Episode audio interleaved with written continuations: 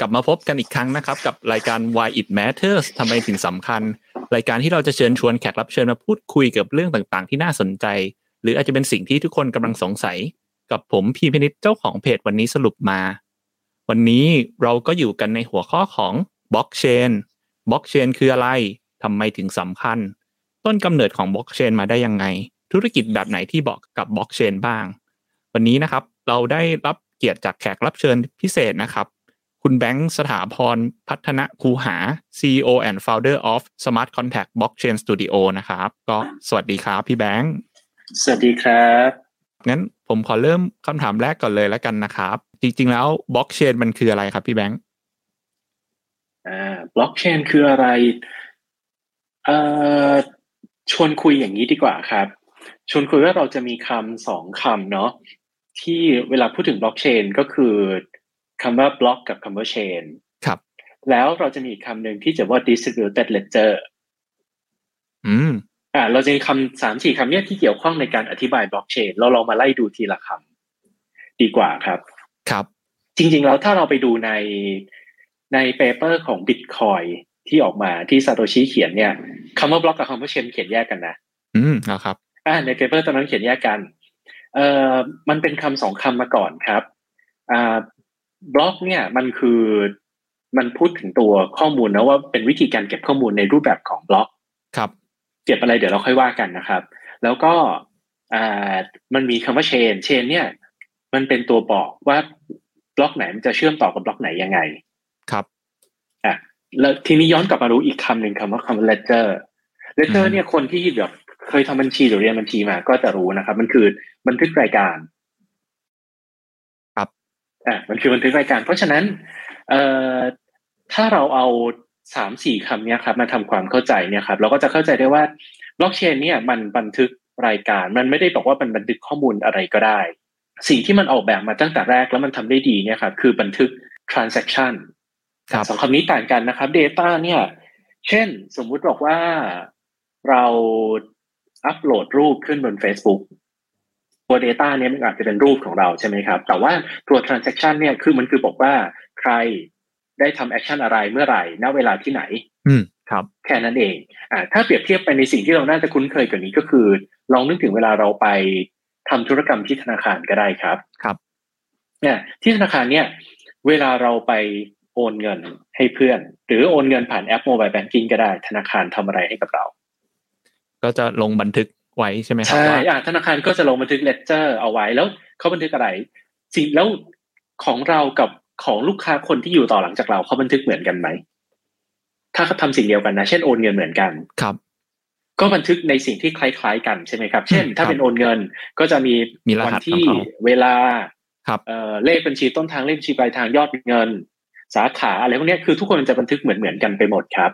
นั่นคือได้ลองนึกถึงหน้าตาของเลเจอร์มันจะเป็นแบบนั้น มันจะบันทึกแค่ transaction ว่ามันเกิดอะไรขึ้นบ้าง ครับ อ่ะแล้วเมื่อก่อนธนาคารเนี่ยเขาก็สมัยยังไม่ได้ใช้คอมเนี่ยครับเขาก็บันทึกสิ่งนี้ลงบนกระดาษลงบนสมุด มันคือสมุดเล่มใหญ่ๆเขาเรียกอันนั้นเรียกเรียกเรียกว่า ledger book ครับ อ่ะพอมาเป็นคอม มันก็แทนมันก็จดสิ่งเดียวกันเลยครับ แต่ว่าไม่ได้จดลงกระดาษแล้วมันใช้คอมพิวเตอร์ในการจดหรือบันทึกสิ่งนี้ นั่นเอง เพราะฉะนั้นเราลองนึกภาพครับ เรากำลังจะมีหน้าตาข้อมูลแบบหนึ่งที่มีความกว้างเท่า ๆกัน เพราะทุกคนมันเขียน r e ค o r d หน้าตา r e ค o r d เหมือนกัน อืม ใช่ไหมครับ ครับ และมีความยาวเท่ากันด้วย เรามองแล้วมันจะคล้ายๆกล่องสี่เหลี่ยม อืม อ่าเราก็จะเรียกเออเราสมสมมติว่าก่อนเราเรียกสิ่งนี้ว่าบล็อก ครับ เสร็จแล้วถ้ามันเต็มเล่มเราทำยังไง ขึ้นก็ หรือเต็มหน้าก็ได้ครับ เราเขียนมันลง ครับ เต็มหน้าปุ๊บเราต้องทำไงต่อ ก็ขึ้นขึ้นเล่มใหม่ ขึ้นหน้าใหม่ใช่ ครับ เต็มเล่มก็ขึ้นเล่มใหม่เต็มเล่มขึ้นเล่มใหม่ไปเรื่อยๆเหมือนกันครับพอเราเขียนบล็อกนั้นเต็มแล้วเราก็ต้องขึ้นบล็อกใหม่ อืม ขึ้นบล็อกใหม่ไปเรื่อยๆ จากนั้น แล้วลำดับของบล็อกล่ะสำคัญไหมลำดับของเล่มลำดับของ transaction เนี่ยสำคัญไหม สำสำคัญครับ มันจะ อ่า บอก เพราะ ก่อ ถ้าน สลับปุ๊บข้อมูลมันจะเอ่อข้อมูลมันจะผิดทันทีใช่ไหมครับ ครับ อ่าเพราะฉะนั้นมันต้องมีสิ่งที่บอกว่าบล็อกไหนตามหลังจากบล็อกไหนหรือสมุดเลเจอร์เล่มไหนเนี่ยตามหลังจากเล่มไหนอยู่ ครับ สิ่งนั้นคือสิ่งที่เรามันคือส่วนของเชน อืม ครับเชนเนี่ยมันคือการใช้เอ่อคุณสมบัติบางอย่างเอ่อในใน ที่ในบล็อกเชนเนี่ยครับมันก็คือสิ่งมันใช้เทคโนโลยีที่เราจะ cryptographic hash function เอามาสร้างลิงก์คือมันไม่ได้เก็บว่าแบบบล็อกหนึ่งตามกับเอ่อบล็อกห้าตามกับบล็อกห้ามาก่อนบล็อกสี่สี่มาก่อนสามอะไรแบบนี้นะครับ ครับ มันจะใช้ใช้ตัวแฮชนี่แหละเอ่อเป็นหมายเลขบล็อก แล้วใช้ตัวแฮชนี่แหละเป็นตัวบอกว่าตัวไหนตามจากบล็อกไหน อืมอืมครับ อ่าครับนั่นคือเรามีสองคำนะเนาะเท่ากับว่าเราเราเก็บอะไรเราเก็บเลเจอร์ อืม เลเจอร์ในรูปแบบไหน เก็บในหน้าตาสิ่งที่คล้ายๆบล็อก ครับ แล้วเราเชื่อมต่อกันด้วย cryptographic hash function แล้วเราเรียกมันว่าเชน อืมอืม อ่าเพราะฉะนั้นมันคือ chain of block หรือคำว่า blockchain นั่นเอง ครับ อ่า อืม ทีนี้มันมีอีกคำหนึ่งเมื่อกี้เรามีคำว่า distributed ledger ด้วย ทั้งหมดเนี้ยเราทำไมเราจะต้องทำให้มันดูยุ่งยากขนาดนี้ทำไมเราเก็บเราก็เก็บลงบนดัตเตอร์เบสธรรมดาก็ได้นี่ ทั้งหมดเนี้ยเราทำให้มันยุ่งยากทำจะต้องมาขุดทำ mining ทำอะไรพวกเนี้ย เพื่อเราบอกว่าถ้าเป็นธนาคารเนี่ยเขาเก็บไว้ที่ที่ธนาคารที่เซิร์ฟเวอร์ของเขา อืม หรือถ้าเป็นผู้บริการด้านอื่นด้าน การเงินด้วยการด้านสุขภาพด้านอะไรก็แล้ว แต่เขาก็จะเก็บไว้ที่เซิร์ฟเวอร์ของเขา แต่ว่าถ้าเราคิดว่าเราไม่อยากให้คนนั้นเก็บละเราอยากให้มีระบบหนึ่งที่ไม่ต้องมีตัวกลางละ ครับ อ่ะเราก็งั้นเราก็ต้องดิสบิวมันออกมา อืมอืม อ่าเพราะฉะนั้นถ้ากล่าวโดยสรุปนะครับบล็อกเชนคืออะไรบล็อกเชนคือ เป็นระบบหรือเทคโนโลยีที่เราใช้เก็บ transaction ครับ เก็บแบบไหนเก็บในหน้าตาของบล็อก แล้วเราก็ใช้ตัวเทคโนโลยีที่พวกคริปโตกราฟีหลาย ๆ ตัว เอามาทำให้มันน่าเชื่อถือมากขึ้น และเรากระจายหรือ distribute ให้เอ่อปาร์ตี้ที่เกี่ยวข้องเนี่ยช่วยกันเก็บ เพื่อให้เราไม่ต้องพึ่งพาอาศัยตัวกลางนั่นเอง อืมอืมครับเรียกได้ว่ามันเป็นจริงๆมันก็คือวิธีการบันทึกข้อมูลเหมือนสมัยก่อนเป็น transaction ที่พี่แบงค์บอกว่าเป็น ledger เนาะแต่ว่าแทนที่เมื่อก่อนเนี่ยจะเก็บที่ไว้ที่ที่เดียวที่ธนาคารหรือว่าที่อะไรตัวกลางหนึ่งตัวเนี่ย ตอนเนี้ยเราเปลี่ยนวิธีเก็บแหละก็คือข้อมูลตัวเนี้ยจะกระจายไปหลายๆที่เป็น distribution ledger ออกไป โดยไม่ต้องมีตัวกลางใช่ไหมครับ อ่าใช่ครับแต่จริง ๆคำว่าหลาย ๆ ที่เนี่ยมันไม่ได้เอ่อต้องใช้คำว่าอย่างนี้ดีกว่าครับ สมมติไม่งั้นธนาคารบอกว่าเนี่ยเดี๋ยวเขามีแบ็กอัพไว้ที่เชียงใหม่มีแบ็กอัพไว้ที่ภูเก็ตแล้วบอกว่านี่เขาเก็บหลายที่แล้วไง อืม ประเด็นมันไม่ใช่เก็บประเด็นมันคือ ownership ครับ ถูกไหมครับ คืออ ม ตราบใดสมมติเขากระจายไปสี่ห้าร้อยที่ทั่วโลกเลยนะ แต่เขาเป็นคนเดียวที่มีสิทธิ์เขียน ครับ มันก็ไม่ใช่ distribute มันก็ไม่ได้เป็น อืม distributed system อยู่ดี ครับ อ่ะแต่ไอเอเซนสำคัญของตัว blockchain หรือเทคโนโลยีที่เป็นแบบ decentralized distributed พวกเนี้ยครับ มันคือมันให้อำนาจคนทุกคนมีสิทธิ์ในการเขียน ครับ ครับ อืมอืมคราวนี้แล้วสิ่งนี้มันสำคัญยังไงครับพี่แบงค์ทำไมเทคโนโลยีนี้มันถึงเกิดขึ้นทำไมเราต้องเปลี่ยนจากวิธีการเก็บจากที่ธนาคารเนี่ย ซึ่งบางคนก็อาจจะคิดว่ามันดีอยู่แล้วทำไมเราต้องเปลี่ยนเป็นการกระจายไปหลาย ๆ ที่อะให้แบบดิสติบิวออกไป o w เ e อร์ชิพหลาย ๆ คนอย่างเงี้ยครับ เอ่อมันมีที่มาที่มาของเอ่อเรียงลำดับอย่างนี้ดีกว่าครับว่าเล่าก่อนว่าทำไมมันถึงสำคัญ เอ้ยเล่าเล่าก่อนที่มาของมัน แล้วเดี๋ยวเราจะเห็นว่าสิ่งเนี้ยมันสำคัญขึ้นมาได้ยังไง อืมครับ อ่ะอ่าที่มาของตัวเทคโนโลยี เดี๋ยวจะเล่าคู่กันนะครับ ว่าคือบล็อกเชนกับบิตคอยเนี่ยเรียกว่ามันเกิดมาพร้อม ๆ กันเลย อืมครับ อ่ะก็เดี๋ยวจะเล่าไปคู่กันนะครับ ทีนี้เอ่อถ้าเราจะไล่ย้อนกลับไปเนี่ยครับ movement เหมือนเราไล่ย้อนไปเรื่อยๆเนี่ย บางคนจะ บางคนจะชอบชอบไปอ่านบางคนหลายคนจะอ่านเจอครับว่าอ๋อเนี่ยมันเกิดมาปีตัว papers ของมันเนี่ย มัน publish ปี อืม 2008 แล้วเมื่อปีนั้นเนี่ยมันมีเอ่อ subprime crisis พอดี แล้วก็จะชอบคิดว่าอ๋อเนี่ยตัว Bitcoin Paper เนี่ยมันทำมาเพราะตัว subprime crisis อ่ะแต่จริงๆมันมันประวัติของมันย้อนไปได้ไกลกว่านั้นอีกนะครับ ย้อนไปได้ถึงช่วงปี 1980 เลยนะ อืมโอ้โห อ่ะแต่ก็ ครับ แต่เทคโนโลยีมันไม่ได้มาตอนนั้นนะ แต่ว่า movement ที่ทำให้เกิดความคิด ครับ แบบเนี้ย อ่ะมันในช่วงปลายปลาย1980 เนี่ยครับ มันมีเอ่อความคิดหรือ philosophy แบบหนึ่งของคนกลุ่มหนึ่งเขาเรียกว่าไซเบอร์พัง อืมครับ อ่าไซเบอร์พังเนี่ย มันคือคนกลุ่มหนึ่งที่เชื่อว่าเราสามารถทำให้สังคมเราเราสามารถเปลี่ยนแปลงสังคมเปลี่ยนแปลงการเมืองได้ด้วยพวกเทคโนโลยีคริปโตกราฟีหรือว่าเรื่องเกี่ยวกับ p r i เวซี ครับ คนพวกเนี้ยนี่คือลองจินตนาการ 1980 อืมนาน ผม มาก ที่แบบเป็นคนที่แบบเรียกว่ามาก่อนเวลาเยอะมากนะ ครับ ใช่ไหมในขณะที่เอ่อในอาอย่างประเทศเราเนี่ย เราเพิ่งมีกฎหมายเอ่อ PDPA อืม เมื่อ ครับ เร็วๆนี้เองแต่ว่าเนี่ย 1980 มีคนกลุ่มหนึ่งมองเห็นมา มาในอนาคต แล้วว่าเฮ้ย privacy of communication มันสำคัญ anonymity มันสำคัญ เราจะป้องกันตัวเองจากพวก state surveillance state censorship ได้ยังไง เนี่ยคนกลุ่มเนี้ยเขาคุยกันเรื่องนี้นะ ในปี 1980 อืม เห็นไหมครัคบรับ ไอ้คีย์เวิร์ดเหล่าเนี้ย เราจะเจอมันตลอดเลยนะ เวลาเราศึกษาเรื่องแบบบล็อกเชนคริปโตดีฟา อืม บิตคอยอะไรพวกเนี้ย ครับ เอ่อ anonymity anonymity หรือว่า pseudonymity ครับ เอ่อ censorship resistance อะไรพวกเนี้ย สมัยนู้นเนี่ยครับ พอมายุคอินเทอร์เน็ต ตอนนั้นเขาก็อาจจะแบบใช้วิธีตีพิมพ์ข้อเอ่อบทความบนนิตยสารบ้างอะไรบ้างนะครับ พอมายุคอินเทอร์เน็ตเริ่มแพร่หลายเนี่ยเขามีสมัยนู้นเขาคุยกันเรื่อง mailing list ครับ อืม อ่ะไอ้มันก็มีคนตั้ง mailing list เกี่ยวกับไซเบอร์พังขึ้นมา ครับ เมลลิสคือแบบเหมือนเป็นกรุ๊ปอีเมลอะครับ อืม ว่าเราอยากคุยอะไรเราก็ส่งข้อความไปในนั้นแล้วเราอยาก propose ไอเดียอะไร อยากจะทำอะไรก็คุยกันในกลุ่มแล้วแบบคนไหนที่รู้หรือสนใจเขาก็จะตอบมา ครับ อาจจะยุคนั้นก็ต้องทำแบบนั้นยุคพรียุคก่อนเว็บบอร์ดอีกอะ อืม ครับ อ่า ที่เราใช้ แต่ถ้าเกิด อีเมลเราดูเนาะที่ที่เรา forward ใช้ mail ทำอะไร คล้ายๆ เมลกัน อย่างนั้นครับ ใช่ครับใช่ครับมันคืออีเมลเลยครับ แต่ว่าแค่แบบเราก็จะรีพลายเป็นกลุ่มไป แต่ถ้าเกิดเราไปดูคนที่เป็นเมมเบอร์ไอตัวเมลเลนลิสตัวเนี้ย ในยุคนั้นนะครับ มีมาร์คแอนเดอร์สันคนที่สร้าง Netscape ครับ อืม เขาเป็นคนเสนอเรื่องไอเดียเรื่อง SSL เนี่ยเราใช้ทุกวันนี้ใช้อยู่นะ ครับอื มีเอ่อแบรมโคเฮนที่เป็นครีเอเตอร์ของ BitTorrent อืม ซึ่งเป็นแบบเอ่อ เออเป็น file decentralized เลยเนาะ ใช่ใช่เป็น decentralized system ตัวแรกๆ ครับ อืม มีคนที่คิด Tor browser คนที่ PGP คิด SSL อืม Nick s a s b o ที่เป็นคนคอยคำว่า smart contract ออกมา Adam Black เอ่อคนก่อตั้ง Blockstream หรือ Hashcash เนี่ยนี่คือคนที่ก่อตั้งคนที่อยู่ใน memory ยุคเวลานั้น อืม แล้ว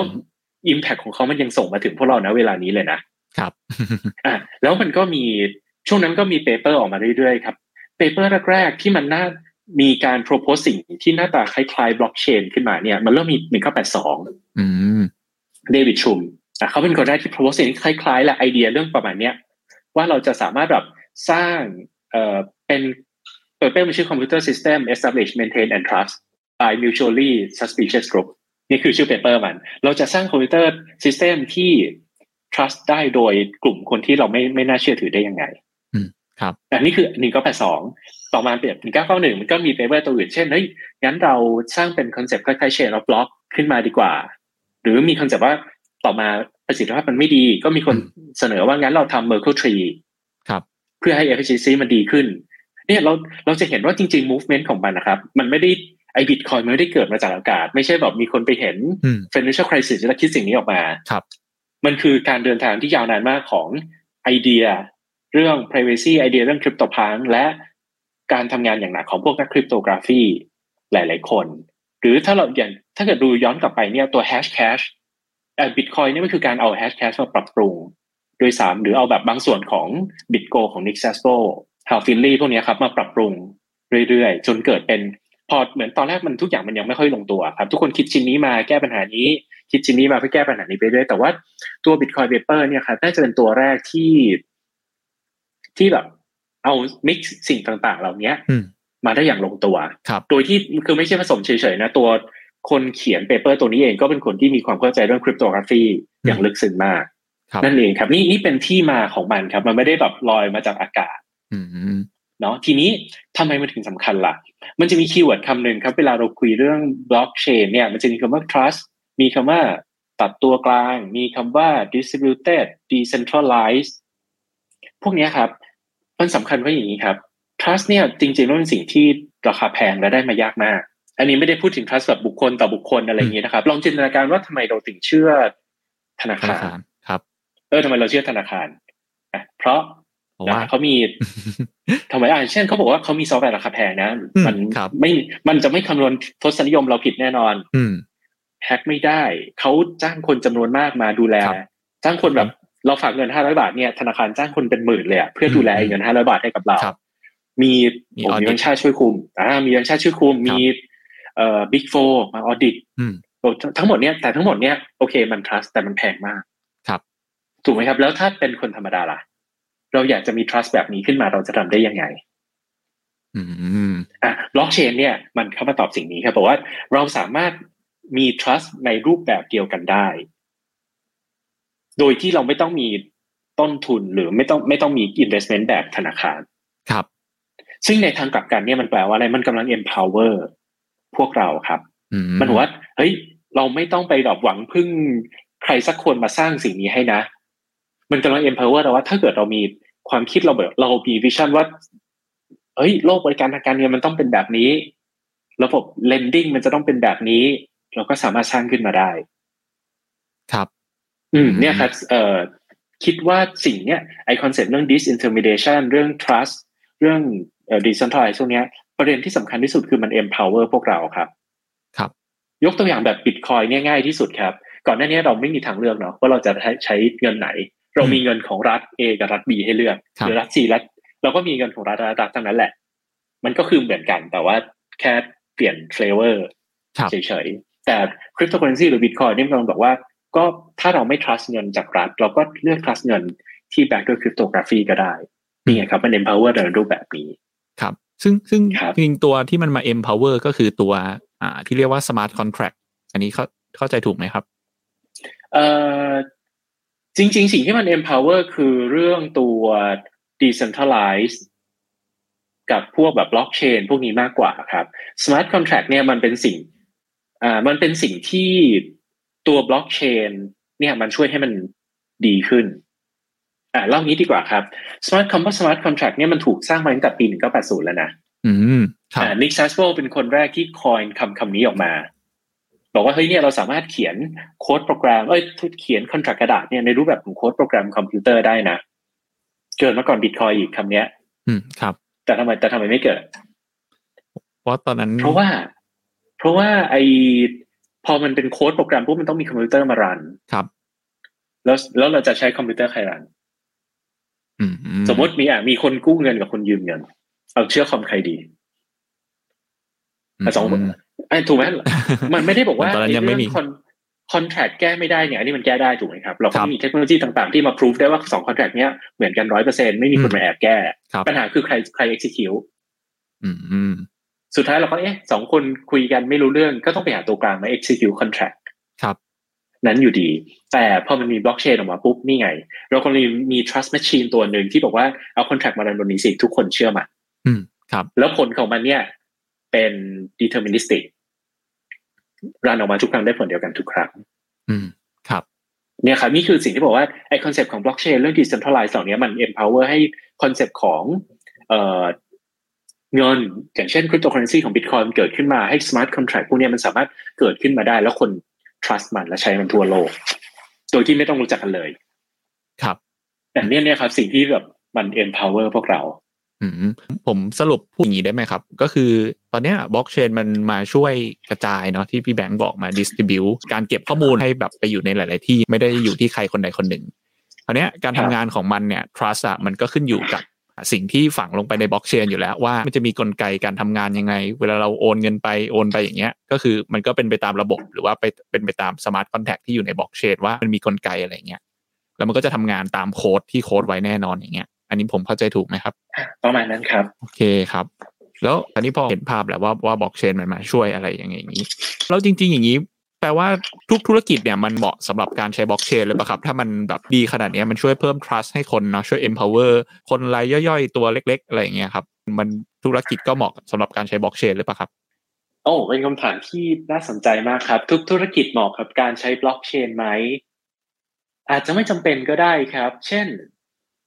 เอ่อสมมุติเป็นธุรกิจที่เรามีการ establish trust กันอยู่แล้วนะ trust เนี่ยต้นทุนในการสร้าง trust มันแพงตรง จุดแรกที่มันแพงคือตอนตอน establish trust อืมครับ อ่ะเหมือนอ่าลองลองนึกถึงเวลาเราไปธนาคารแล้วเอ่อเราเปิดบัญชีธนาคารก็ได้ นั่นคือหนึ่งขั้นตอนในการ establish trust ว่าเฮ้ยเราไอคนมาเปิดอ่ะคือคนคนนี้จริง ๆ นะแปลว่าธนาคารต้องทำอะไรบ้างธนาคารจะต้องมีสาต้องมีสาขาให้คนมาเปิด อืมครับ จะต้องมีพนักงานต้องมีคอมพิวเตอร์ต้องมีระบบ KYC ครับ จะต้องมีอ่าเครื่องอ่านสมาร์ทการ์ดเครื่องอ่านบัตรประชาชน อืมอืมค จะ รับ ต้องมีโปรเซสในการรับความเสี่ยงว่าถ้าคนเอาบัตรประชาชนมาปลอมมาเปิดแล้วพนักงานไม่รู้ ครับ จะทำยังไงอ่ะดูนึกออกไหมครับ นี่คืออ ม นี่คือ process ของการ establish trust ที่มันแพงมาก ถ้าสมมติว่าเราอยู่ใน environment ที่มันมีการ establish อยู่แล้วด้วยความจำเป็น ยกตัวอย่างเช่น เอ่อในบริษัทกับพนักงานเราเนี่ยเราต้อง establish trust อยู่แล้วเราต้องรู้ว่าใครมาทำงานให้เรา นี่คือพูดถึงกรณีทั่วไปนะครับ ไม่ได้พูดถึงกรณีแบบทำงานให้ดาวให้อะไรแบบนี้นะครับ ยกถึงบริษัททั่วไป เพราะฉะนั้นมันต้องมีการ establish trust อยู่แล้วเรามี trust กันอยู่แล้วอะครับ อันเนี้ย blockchain อาจจะไม่จำเป็นก็ได้ อืมอืม อ่ะหรือเราไม่ได้ไปคุยกับชาวบ้านเลยเราแบบ เป็นบริษัทที่ทำงานกันแต่อยู่ในองค์กร ครับ บริษัทอะไรไม่รู้นะครับ ยกตัวอย่างขึ้นมามั่วๆอ่ะสมมติทำงานอยู่ในองค์กรอย่างเดียว ไม่ต้องไปอินเตอร์คอนเนคอะไรกับชาวบ้านมาก ไม่ต้องมีการ exchange อะไร data อะไรกับชาวบ้าน ก็เพราะฉะนั้นเรามันก็มันไม่ต้องการ trust ระหว่างองค์กร แล้วภายในองค์กรเราก็มี trust อยู่แล้วด้วย ครับ เพราะฉะนั้นองค์กรไหนที่มันไม่ได้มีการทำงานแบบเป็น multi party อะครับ ก็อาจจะไม่จำเป็นต้องใช้ blockchain ก็ได้ อืมอืม อืมเพราะฉะนั้นเอ่อตอบคำถามมันไม่ใช่ทุกองค์กรที่จะใช้บล็อกเชนได้ครับ แต่ว่าองค์กรไหนที่มันมี use case ที่เหมาะสมเนี่ยบล็อกเชนก็จะช่วยแก้ปัญหาได้เยอะมาก ครับ คราวนี้ถ้าพูดถึงในเชิงแบบเทคนิคมันมีข้อเสียไหมครับ โอเค ถ้าสมมติว่าพี่แบงค์บอกว่า ถ้ามันเป็นบริษัทที่ establish สร้างแบบ trust อะไรอย่างนี้ดีอยู่แล้วเนาะก็คือแบบมีความน่าเชื่อถืออยู่แล้วมีอะไรอย่างเงี้ย แต่ว่าถ้าสมมติว่าเราเป็นคนใหม่ๆอย่างเงี้ยที่เป็นบริษัทที่เอออยากจะนำบล็อกเชนเข้ามาใช้อะไรอย่างเงี้ย แต่ว่ามันมันฟังดูแล้วแบบมีแต่ข้อดีนะ สร้าง trust ได้ง่ายทำให้คนสามารถเชื่อถือได้อะไรอย่างเงี้ยแล้วมันมีแบบข้อเสียหรือว่าแบบข้อจำกัดไหมครับของบล็อกเชน เอ่อก็จริง ๆ ก็มีเหมือนกันนะครับบล็อกเชนมันก็ยังมี challenge หลายๆหลายๆอย่างด้วยตัวมันเองนะครับ อย่างอย่างแรกก็คือเรื่อง scalability อืม อ่าบล็อกเชนเนี่ยมันยังแล้วคือปกติแล้วเนี่ยครับระบบบล็อกเชนจะมีคำคำหนึ่งเขาเรียกว่าเรียกว่า scalability dile- dilemma อืมถ้าใครคุ้นเคยกับพวกคอมพิวเตอร์ไซเอนซ์มันก็คือคอนเซ็ปต์คล้ายๆพวกแคปเจอร์เรมนะครับ คือมันจะบอกว่าเอ่อเอลเมนต์สามอย่างของระบบ ก็คือความปลอดภัย อืม security เอ่อ scalability หรือความแบบความเร็ว หรือความสามารถในการรองรับ transaction ได้สูง ครับ สามแล้วก็ dis- เอ่อ decentralization ครับ เราเลือกได้แค่สอง อืม เอ่อเราคือการเบรกไอ้ทริเลม่าตัวเนี้ยเป็นหนึ่งในโฮลี่เกรลที่ทุกคนพยายามทำนะครับ ที่จะ ครับ ทำให้บล็อกเชนมันเร็วขึ้น อืม อ่ะเราจะเห็นว่าเราจะเลือกอะไรบ้างอ่า security อะยังไงก็ต้องเลือกแน่ๆ เราต้องระบบไหนไม่มี security ดีแค่ไหนคนก็ไม่ใช้ เพราะฉะนั้นเราต้องเลือกหนึ่งในสองก็คือเร็วกับเอ่อ decentralized อืมอืม อ่ะระบบที่อยากได้เร็วมากๆ อย่างเช่นพวกอ่าเน็ตเวิร์กของธนาคารเน็ตเวิร์กของบัตรเครดิต พวกเนี้ยทำไมเขารองรับ transaction แบบหลายหมื่น transaction ต่อวินาทีได้ เพราะเขาไม่ได้เขาไม่ต้องดีเซนท r ไล z ์ละเขาแบ ครับ บ ไปอัดสปีดอย่างเดียว อืม ในขณะที่บล็อกเชนเนี่ยยิ่งมันพยายามดีเซนท r ไล z ์เท่าไหร่อะครับมันก็จะไปลดฝั่ง capacity ลงมากเท่านั้น ครับ อ่ะนั่นนั่นคือหนึ่งในข้อจำกัดของบล็อกเชนครับ อืม อ่ะ ครับ ที่เราเห็นบล็อกเชนหลาย ๆ ตัวที่มันสามารถทำงานได้เร็วขึ้น หรือพวกแบบเลเยอร์สองอะไรพวกนี้ มันก็คือมันเป็นการลด ลดไอตัว decentralized ลงในระดับหนึ่งนะครับ อืม แต่มันลดแบบยอมรับได้นะ เช่นลดมา แต่ว่ามันมีการไปคอมมิตลงบนเลเยอร์หนึ่งอะไรแบบนี้นะ ครับ แต่ว่ามันคือการพยายามไปลดด้วยวิธีใดวิธีหนึ่ง หรือเป็นสร้างคอนเซนแซสใหม่ที่มันเร็วขึ้น อืมอืม อืมหรือในพวกแบบในในพวกองค์กรธุรกิจเนะครับมันจะมีบล็อกเชนตระกูลหนึ่งก็คือพวกเอ่อ permission แหละ permission blockchain บางครั้งเราจะเรียกพวกแบบ private blockchain หรือ enterprise blockchain พวกเนี้ยมันจะเร็วขึ้นเพราะว่ามันไม่ได้ need consensus ที่แบบ fault tolerance สูงๆ เหมือนพวก proof of work proof of stake ครับ มันก็จะใช้อีกตระกูลหนึ่งไปเลยแล้วก็แบบรับสปีดได้เร็วขึ้นไปด้วย เพราะมันเป็นลด อืม decentralization นั่นเอง ครับ อ่านี่คือข้อเสียข้อแรกครับของตัวบล็อกเชนครับ แล้วก็ข้อที่สองก็คือในกระบวนการที่มันดีเซนท r ลไลซ์ครับ มันก็ทำให้เกิดโอเวอร์เฮดขึ้นมาจำนวนมาก ก็คือพวก fault tolerance เอ่อที่เราจะต้องมี proof of work proof of stake อะไรพวกเนี้ย ครับ หลักๆคือมันต้องมันจะต้องเราเราต้องเลือกตัวที่มันทน fault tolerance ได้ค่อนข้างสูงครับ ลองจินตนาการว่าเรามีระบบหนึ่งที่แบบใครก็ไม่รู้ว่าหลายหมื่นคนจอยเข้าจอยออกตลอดเวลา และทุกคนพร้อมที่จะที่จะแบบหาประโยชน์จากมันอยู่ตลอดเวลา ครับ อ่าระบบเนี้ยมันจะต้องทนคนโกงได้สูงมาก อืม ๆอ่าเทียบกับอีกระบบหนึ่งที่แบบทุกคนรู้จักกันหมดเลย เรามีคนรันเซิร์ฟเวอร์นี้อยู่คนเดียว ครับ เราก็ต้องเชื่อตัวเองอยู่แล้ว อันเนี้ยทนฟอสเท่านั้นต่ำมากๆแต่ไอ อืม ตัวที่ทนฟอสเท่านั้นสูงอย่างเช่นพวก distributed system เนี่ยมันก็ต้องแบบถูกดีไซน์เอ้ยเราจะต้องเลือกพวก consensus เลือกระบบต่างๆ ให้มันทนกับสิ่งนี้ครับ ซึ่งนั่นหมายถึงระบบมันก็จะมีการทำงานเยอะมากขึ้นไปด้วย อืม อ่ะสาม ตัวบล็อกเชนเนี่ยอย่างที่คุยกันตั้งแต่ต้นครับ มันดีไซน์มาเพื่อเก็บ ledger หรือเก็บ transaction ครับ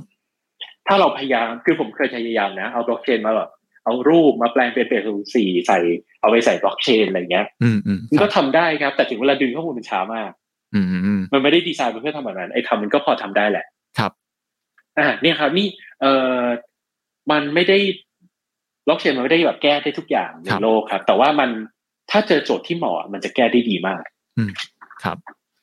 เหมือนสุดท้ายเราก็ต้องมาเขาเรียกว่า optimize ใช่ไหมครับ ว่าเราก็ต้องลองดูว่าจริงๆบล็อกเชนมันเหมาะสำหรับงานที่เราจะใช้หรือเปล่าเงี้ยแล้วก็ถึงจะใช้บล็อกเชนเองก็มีระดับว่าจะเป็น decentralize ขนาดไหนอะไรอย่างเงี้ยเพราะว่ามันก็จะ อ่า ต้องแลกมากับ ใช่ครับ ความเร็วที่ได้ใช่ไหมครับ เอ่อจริง ๆ มันมีหลายประเด็นซ้อนอยู่ในนั้นเหมือนกันนะครับ ว่าเอ่ออย่างแรกเลยคือ ที่เจอบ่อยจะจะคือเจอโจทย์นี้บ่อยเหมือนกันครับ คือแบบ ไม่รู้อะแต่คือเริ่มต้นบอกว่าจะใช้บล็อกเชนก่อน ครับ ส่วนไหนมันจะมาแบบ อืม เออ KPI ครับ ทีมยังบอกไม่ได้นะ นี่แต่ทีมนี้ไม่รู้ล่ะ ครับ จะต้องใช้บล็อกเชนให้ได้ภายในปีนี้ ใช้ เหมือน ทำอะไรไม่รู้ เหมือนเป็น buzzword ใช่ไหมครับเขาแค่จะแค่รู้สึกว่าแบบ ใช่ครัประประมาณ โอเค นั้น ฉันอยากได้ ต้องมีนะ security ก็เลยใช้บล็อกเชนปลอดภัยแน่นอนอะไรอย่างนี้ อาจจะเป็นแบบ อ่าใช่ใช่ สิ่งที่คนชอบคิด อันนั้น กัน คือ คือพอมันเริ่มมาแบบนี้ปุ๊บมันก็จะเริ่มแบบ มันกลายเป็นออ t ท r ที่มาตั้งและหา use case ว่าเฮ้ยในบริษัทเราอ่ะมันมี use case อะไรมา ที่พอจะแบบกล้อมแกล้มใช้ได้บ้าง ครับ อ่าอันเนี้ยมันทำให้เราก็ได้ใช้ประสิทธิภาพของมันได้ไม่เต็มที่ครับ ม หรืออีกอีกอ่าเพราะฉะนั้นวิธีที่มันต้องกลับกันครับ เราจะต้องเอาเอาวิชั่นหรือเอาปัญหามาเป็นตัวตั้งก่อน ครับ ว่าเออเราคิดว่าเอ้ยวิชั่นว่าแบบอีกสิบปีเนี่ยบริษัทในของเราเนี่ยมันจะต้องมีเซอร์วิสอะไรแล้วเซอร์วิสเนี้ยสมมุติว่ามันนี้เรื่อง decentralization อืมครับ เราก็ไปสร้างมันที่มันตอบโจทย์ หรือตอนนี้เรามีปัญหานี้ อยู่และการเอาบล็อกเชนมาใช้เนี่ยมันจะช่วยแก้ปัญหานี้ได้ เราก็ไปหยิบบล็อกเชนมาใช้ ครับ อันนี้นี่เป็นจุดเริ่มต้นเลยครับว่าเนี่ยเริ่มเตรียมที่จุดนี้ก่อน อืม อย่าเพิ่งไปเริ่มว่าแบบเอาบล็อกเชนไหนมาใช้ดี ครับ แล้วเดี๋ยวมันจะเป็นตัวบอกเองครับว่าเอ๊ะเราจะเอา permission blockchain หรือเอา permissionless blockchain มาใช้ ครับ อืม หรือว่าถ้าถ้าเริ่ม แล้วก็ จากจากตรงนี้บางครั้ง พอเราดูแล้วอาจจะไม่ได้จำเป็นต้องใช้บล็อกเชนเลยด้วยก็ได้ถูกไหมครับ ในบางครั้ง ใช่ครับใช่ใช่ใช่ใช่ใช่เลยครับ คือบางครั้งเนี่ย พอเราเริ่มจากปัญหาปุ๊บมันก็จะมีทางแก้หลายวิธี อ่า บางวิธีบอกว่าเออเนี่ย ใช้วิธีนี้ก็แก้ได้แล้วนะ เช่นทำ Open Data อืมครับ เพราะบางครั้งเนี่ยครับโจทย์ของมันไม่ใช่ว่าทุกคนจะต้องไม่ทัสกันโจทย์ก็คือแค่ทุกคนไม่เห็น Data เดียวกัน อืมอืมครับ อืม เป็นเรื่องข อ่ะ อง สมมติโจทย์มันอยู่แค่นี้ เพราะฉะนั้นอ่ะงั้นก็งั้นเปิด Data ขึ้นมาไหม หรือทำระบบเอ่อ Data Exchange ที่ทุกคนสามารถเอ่อ access ได้ ครับ อ่ะแค่นี้มันก็แก้ปัญหาไปได้แล้ว มันก็จะเป็นเรื่องของ transparency เนาะแค่แค่ ใช่ ทำให้มัน ครับ transparency บางทีก็แก้ปัญหาได้แล้วอะไร ใช่ก็แก้ปัญหาแล้วอ่ะสุดท้ายคือกลับว่าอ่ะปัญหาของมันคืออะไรกันแน่ อืมอืมครับโอเคแล้ว อืม อย่างของบริษัทพี่แบงค์เนี่ย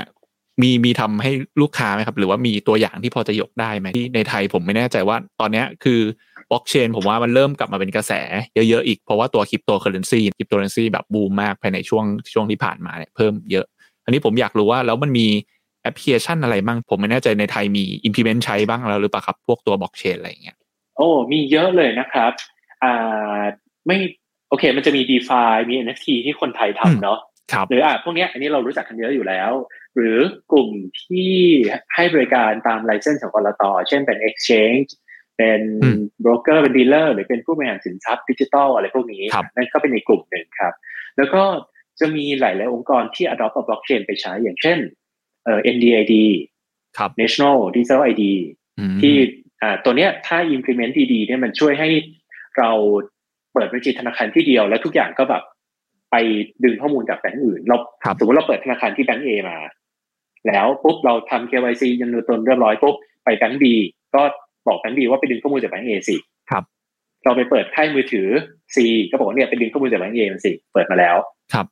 อ่ามันเป็นแบบนี้ได้เลยครับ ถ้าเกิดมันใช้กันเป็นระบบนะครับก็ส่วนหนึ่งในเนี้ยใช้บล็อกเชน ครับ หรือเอ่อเราจะมีบริการ BCI BCI เป็นบริษัทที่ธนาคารหลายธนาคารรวมตัวตั้งขึ้นมาครับ ครับ ก็จะให้บริการพวกเอ่อ LG Digital LG หรือว่าเอ่อพวก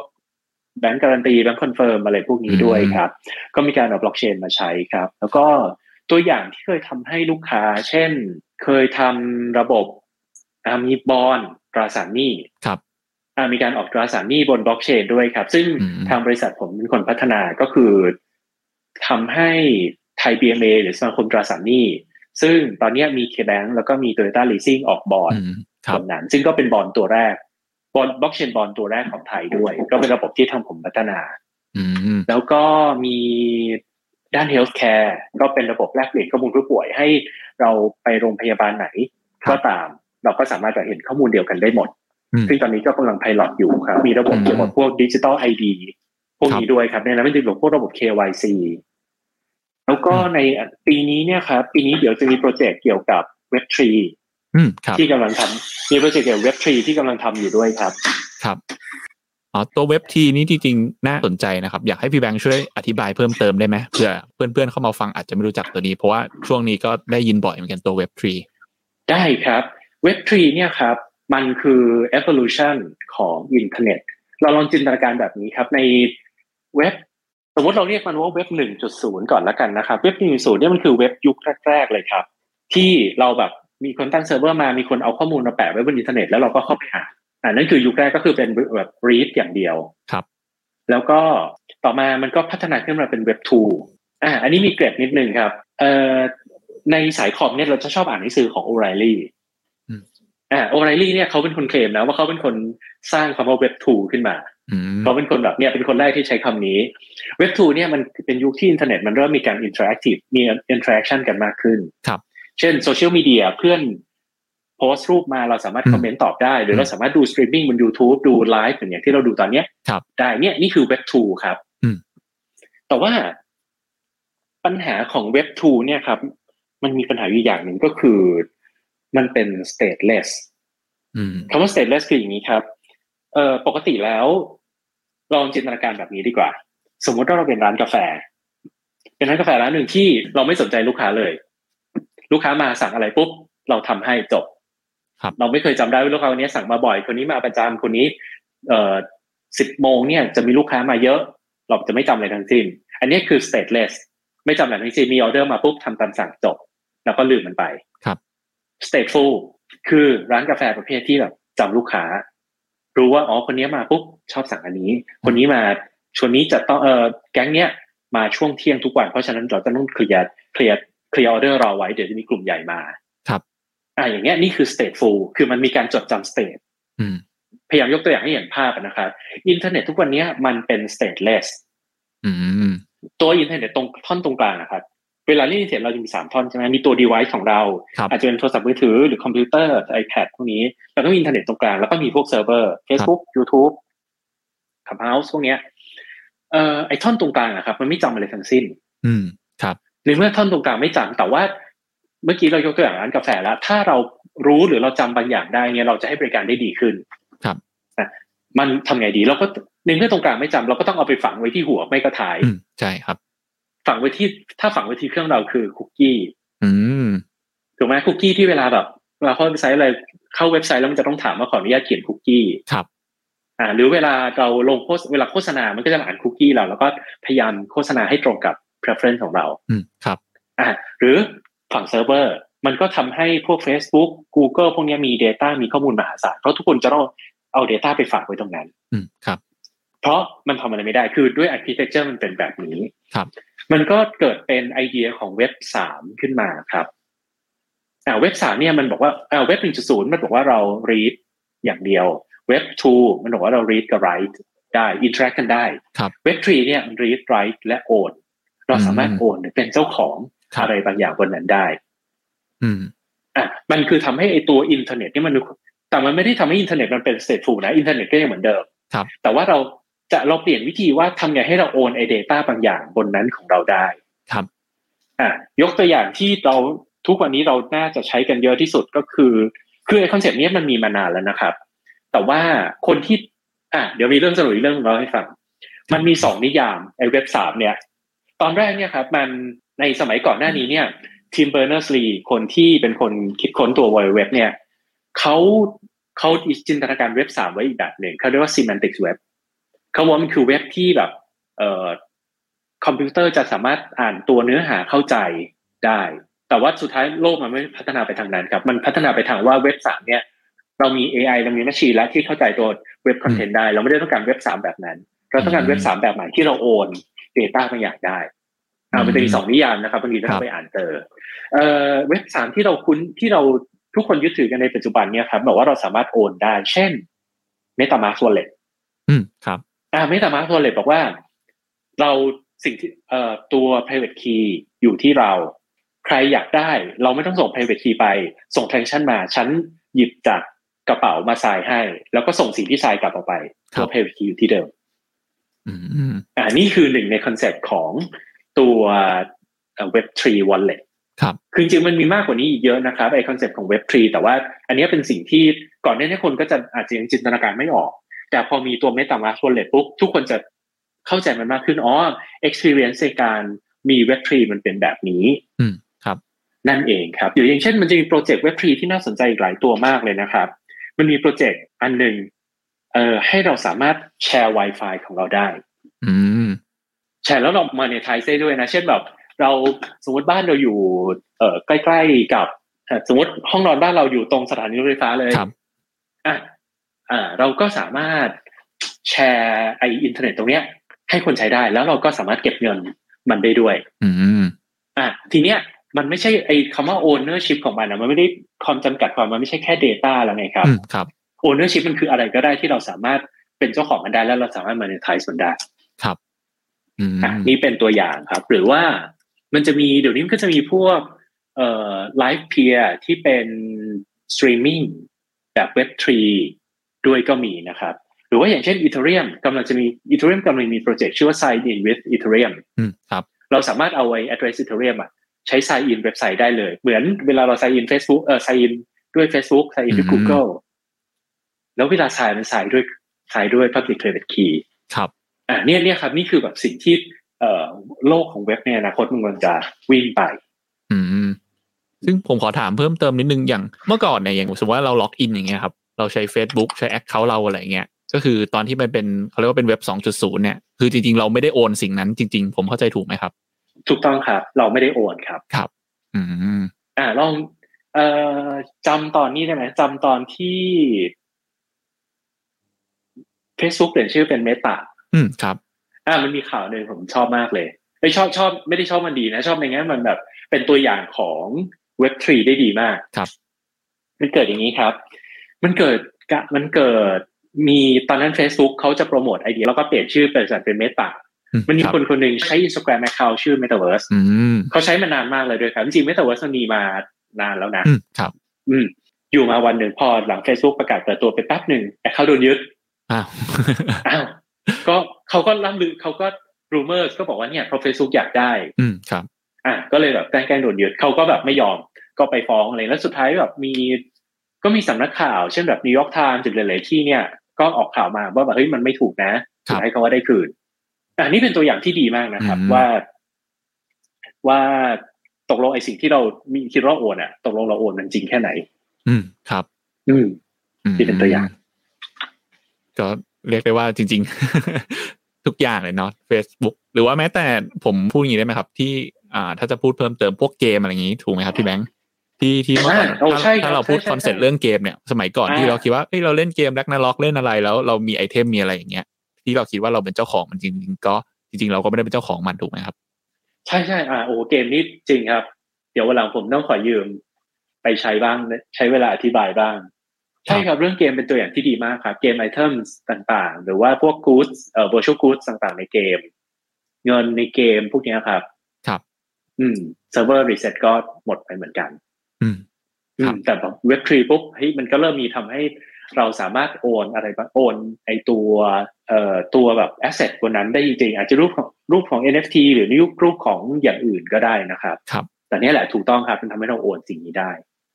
ซึ่งผมไปย้อนกลับไปคอนเฟิร์มอีกที ซึ่งสิ่งนี้มันเกิดขึ้นได้ เพราะว่าบล็อกเชนถูกไหมครับ เพราะว่าตอนเนี้ยเราบันทึกทุกอย่างลงไปใน เรียกว่าใช้บล็อกเชนบันทึกแล้ว เราไม่ได้บันทึกไว้ที่ตัวกลางคนคนใดคนหนึ่งแล้วอะไรเงี้ยมันก็เลยเกิดว่าเราโอนเป็นแวลูของเราจริง ๆ ได้ บางส่วนดีกว่าครับ คือไอคอนเซปต์เว็บสามเนี่ยเอาจริงๆแล้วมันไม่ได้ไม่ได้บอกว่าจะต้องใช้บล็อกเชนครับ มันแค่เป็น อืม คอนเซปต์ว่าเฮ้ยเราสามารถโอนสิ่งนี้ได้ ครับ อ่ะลองคิดแบบนี้ก็ได้ครับ คิดว่าเรามีคอนเรามีเมตามาร์แบบเซ็นทรัลไลซ์ ครับ เอ้ยแบบเรามีเมตามาร์แต่ว่าเราไม่ได้ใช้มันผูกกับบล็อกเชนเลย อืม เราอ่ะสมมติเป็นเกมเกมหนึ่งที่มีวอลเล็ตอยู่บนเอ่ออ่ะจินตนาการนี้ดีกว่า เรามีตำรากันหนึ่ง ที่ไอ้พวกเอ่อเลเวลเกมไอเทมเกมเงินต่างๆ ทุกอย่างมันอยู่ในตำใดนี้ ครับ แล้วอยากจะเล่นเมื่อไหร่เราก็เสียบเข้าไปแล้วมันก็จะเล่นได้ ครับ แล้วเล่นอยู่บนเกมเซิร์ฟเวอร์ที่มันเซ็นทรัลไลซ์เลย อืม อ่าอย่างเงี้ยคอนเซ็ปต์มันก็ยังมีความเป็นเว็บสาม ม อยู่ครับ แต่ว่ามันก็ไม่ได้ใช้บล็อกเชน แต่ว่าการเอาบล็อกเชนมาใช้ในเว็บสีเนี่ยมันทำให้ไอสิ่งที่มันเกิดขึ้นบนโลกออนไลน์เนี่ยครับ มัน persistence ครับ มากยิ่งขึ้น อืมหรือว่ามันทำให้ตัวเว็บสามเนี่ยมันดีขึ้นแล้วก็แข็งแรงขึ้น อืม ครับ อืมเล่าอย่างนี้ดีกว่าครับ หรือสมมุติว่าเราจะไปไอคอนเซปต์เว็บสามเนี่ยมันจะไปอีกเรื่องหนึ่งก็คือเรื่อง decentralized identity อืมอืม ด้วยนะครับ มันก็มีการบอกว่างั้น นอกจากจะใช้บล็อกเชนเป็นตัวเอ่อเรื่อง identity เนี่ยเราใช้บล็อกเชนเก็บไม่ได้ละ เพราะว่ามันเอ่อเราก็ไม่ได้อยากให้ identity ของเราหลุดออกไป อืม เราก็ใช้ใช้บล็อกเชนเป็นแค่ส่วนที่ verify อืม ตัว credential นั้น ว่าเฮ้ยทุกคนมา verify ได้ว่า credential เรามันถูก อืม อืมมันก็มีการใช้แบบนี้ด้วย อืมครับโอเคเรียกได้ว่าน่าสนใจมากเลยนะครับคอนเซปต์นี้ แล้วมันน่าจะมีอะไรที่เรานึกไม่ออกอีกเยอะเนาะมันเพิ่งแบบเพิ่งเริ่มต้น แล้วก็สามารถไปได้หลายทางมากเลย อ่าใช่ครับ มันคนจะเอ่อหลายคนจะบอกงี้ครับว่าไอ้เว็บทรีที่เราเห็นพวกแบบเอ่อ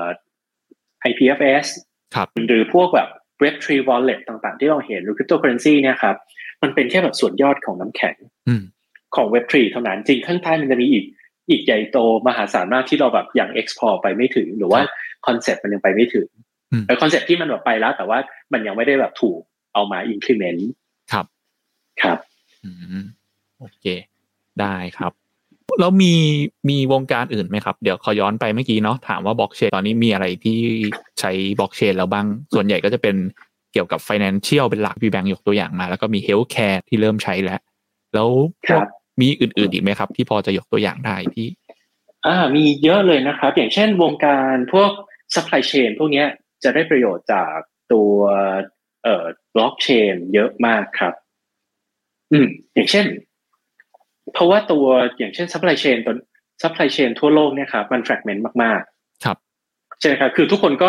คือจริงๆกว่า ว่าเราสั่งของจากอเมริกากว่ามันจะมาถึงเราเนี่ยโหมันผ่านหลายมือมากเลยนะ ครับ แต่ว่าแต่แต่ทั้งหมดทั้งเชนมันนะครับ มันแฟกเมนต์มาก ทุกคนก็คุยเฉพาะกับแพทเจอร์เซนปาร์ตี้หรือคุยแค่ไม่กี่คน อืมอืม ในปาร์ตี้แต่ว่าจริงๆมันต้องคุยเยอะกว่านั้นมาก ครับ ตัวบล็อกเชนเนี่ยแล้วตัวบล็อกเชนเนี่ยครับมันทำให้การอินเตอร์คอนเน็กของตัวซัพพลายเชนทั้งระบบเนี่ย มันทำได้แบบมีประสิทธิภาพมากขึ้นมากๆ ครับ แล้วก็เอ่อออโตเมตได้มากขึ้นด้วยครับ อืม แล้วก็เอ่อจริงๆอันนี้ก็เป็นตัวอย่างแวดวงการเงินนะนะครับ แต่ว่าผมว่ามันเป็นสิ่งที่ป๊อปปูล่ามากก็คือพวก CBDC อืม อืมที่ ครับ เอาจริงไม่ต้องใช้บล็อกเชนก็ได้ แต่ว่า implement ส่วนใหญ่ในหลาย ๆ ประเทศก็มีการเอาบล็อกเชนมาใช้บางส่วน ครับ อืมแม้กระทั่งแบบไอ ECNY ของจีน ครับ ไม่ไม่ได้ใช้บล็อกเชนทั้งหมดแต่ก็มีบางส่วนที่ใช้เหมือนกัน อันนี้ขอขยายความเพิ่มเติม CDBC ก็คือตัวเอ่อเงินดิจิตอลที่แต่ละประเทศพยายามทำขึ้นมาถูกไหมครับ ใช่ครับเอ่อ central bank digital currency ครับ มันคือเงินดิจิตอลที่ออกโดย central bank หรือธนาคารกลาง อืม หรือแบบแบงก์ชาติ ซึ่งจริง ๆ มันเอา blockchain มาใช้ แต่ว่ามันเป็นมีความเป็น centralized ถูกไหมครับ เพราะว่ามันควบคุมโดยรัฐ อ่าบางส่วนครับ คือมันมันเอาคอนเซ็ปต์บล็อกเชนบางส่วน จริง ๆ ไม่ไม่ต้องใช้เลยก็ยังได้นะครับ ไม่ต้องใช้บล็อกเชนเลยก็ได้ แต่ว่า implement ส่วนใหญ่หลาย ๆ ที่เนี่ยก็มีการเอา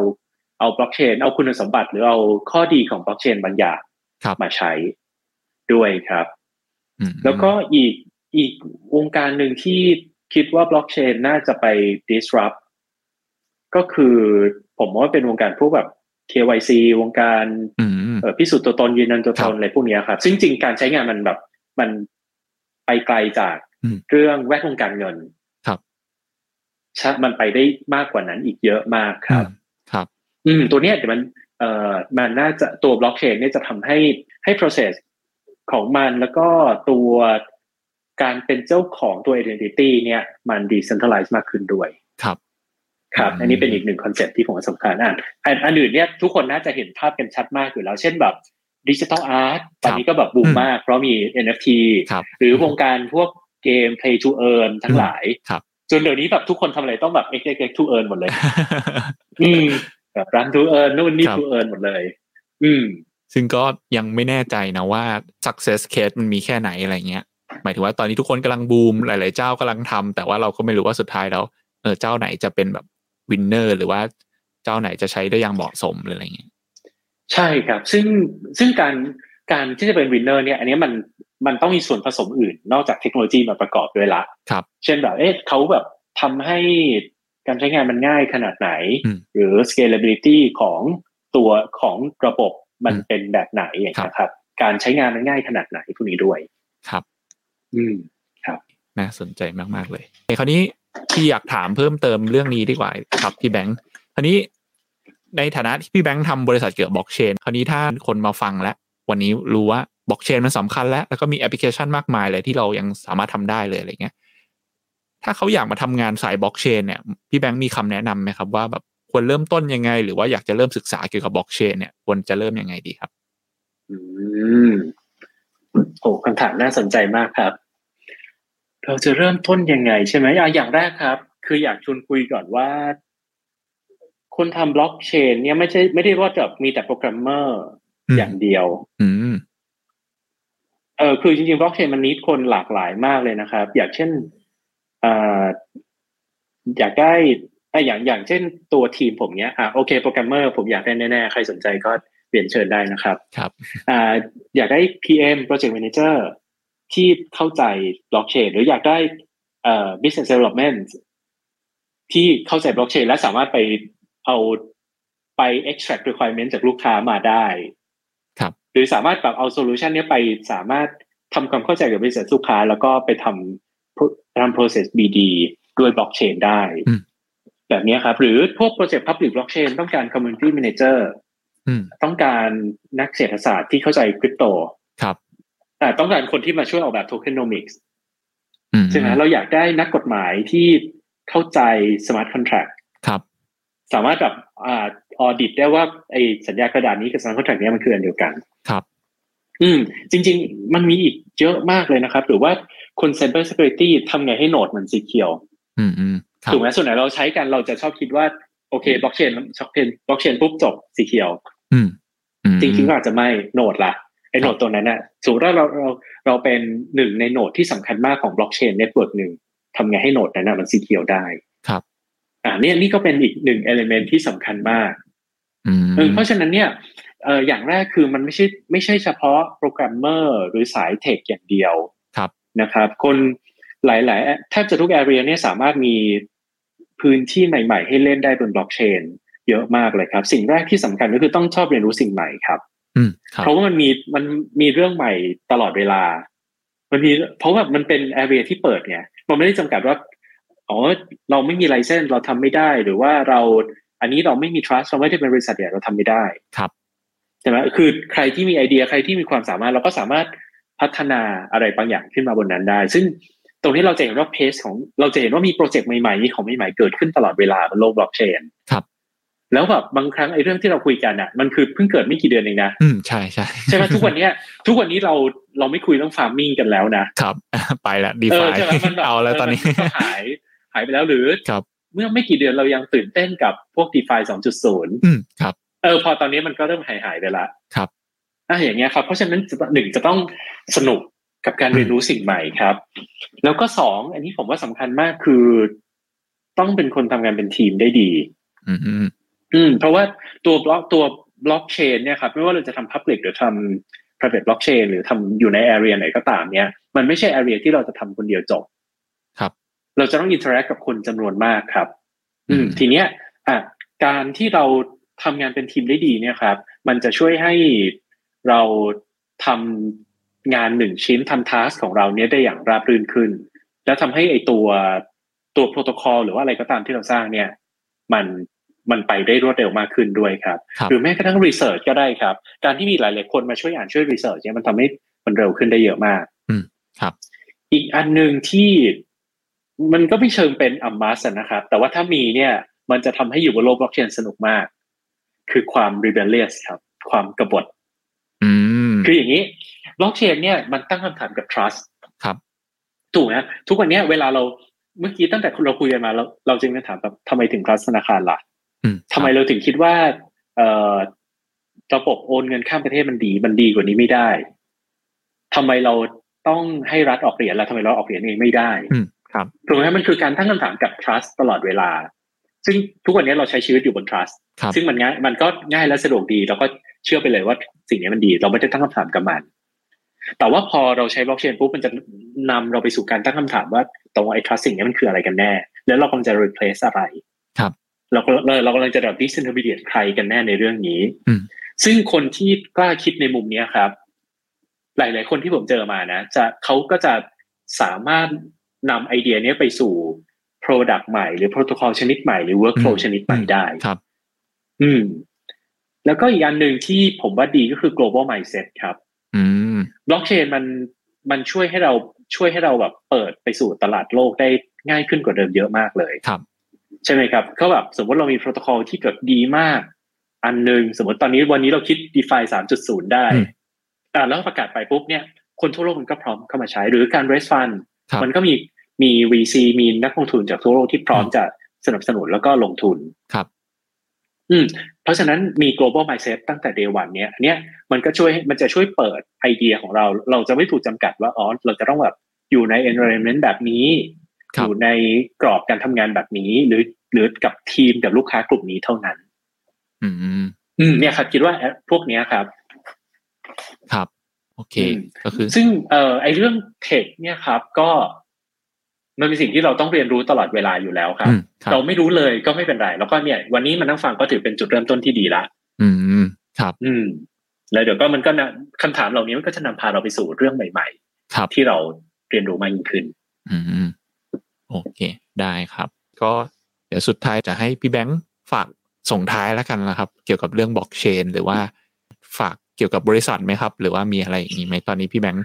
ไม่แน่ใจว่า มีโปรเจกต์อะไรอยู่ในมือบ้างหรืออะไรอย่างนี้ ก็มีหลายอันแต่แต่เล่าเล่าไม่ค่อยได้ครับ ครับ แต่ว่า มีโปรเจกต์ที่น่าสนใจเยอะมากนะครับ ไม่ว่าจะเป็นเว็บทรี อืมครับ เอ่อหรือว่าพวกเกี่ยวกับ d e f i อืมพวกเนี้ยครับ มีโปรเจกต์ที่น่าสนใจเยอะครับ ใครเป็นโปรแกรมเมอร์ใครเป็น business development เป็น business analyst หรือแบบคนที่ทำพวก finance ที่แบบสนใจอยากจะมาทำพวก tokenomics ครับ พวกเนี้ยครับอ่ะก็สามารถติดต่อมาคุยกันได้นะครับ ที่อ่า account clubhouse อันนี้ หรือคนไหนที่อยู่บน Facebook Twitter ก็มาที่ Twitter at bank สถาพลก็ได้ครับ ครับ ครับ แล้วก็ฝากสุดท้ายเรื่องบล็อกเชนเหรอ จริงผมว่ามันเป็นบล็อกมันเป็นเทคโนโลยีที่น่าสนุกมากเลยนะครับ คือตอนที่ผมศึกษามันตอนแรกประมาณช่วงปี 2016 อืม ครับ ประมาณแถวนั้นนะครับ ปี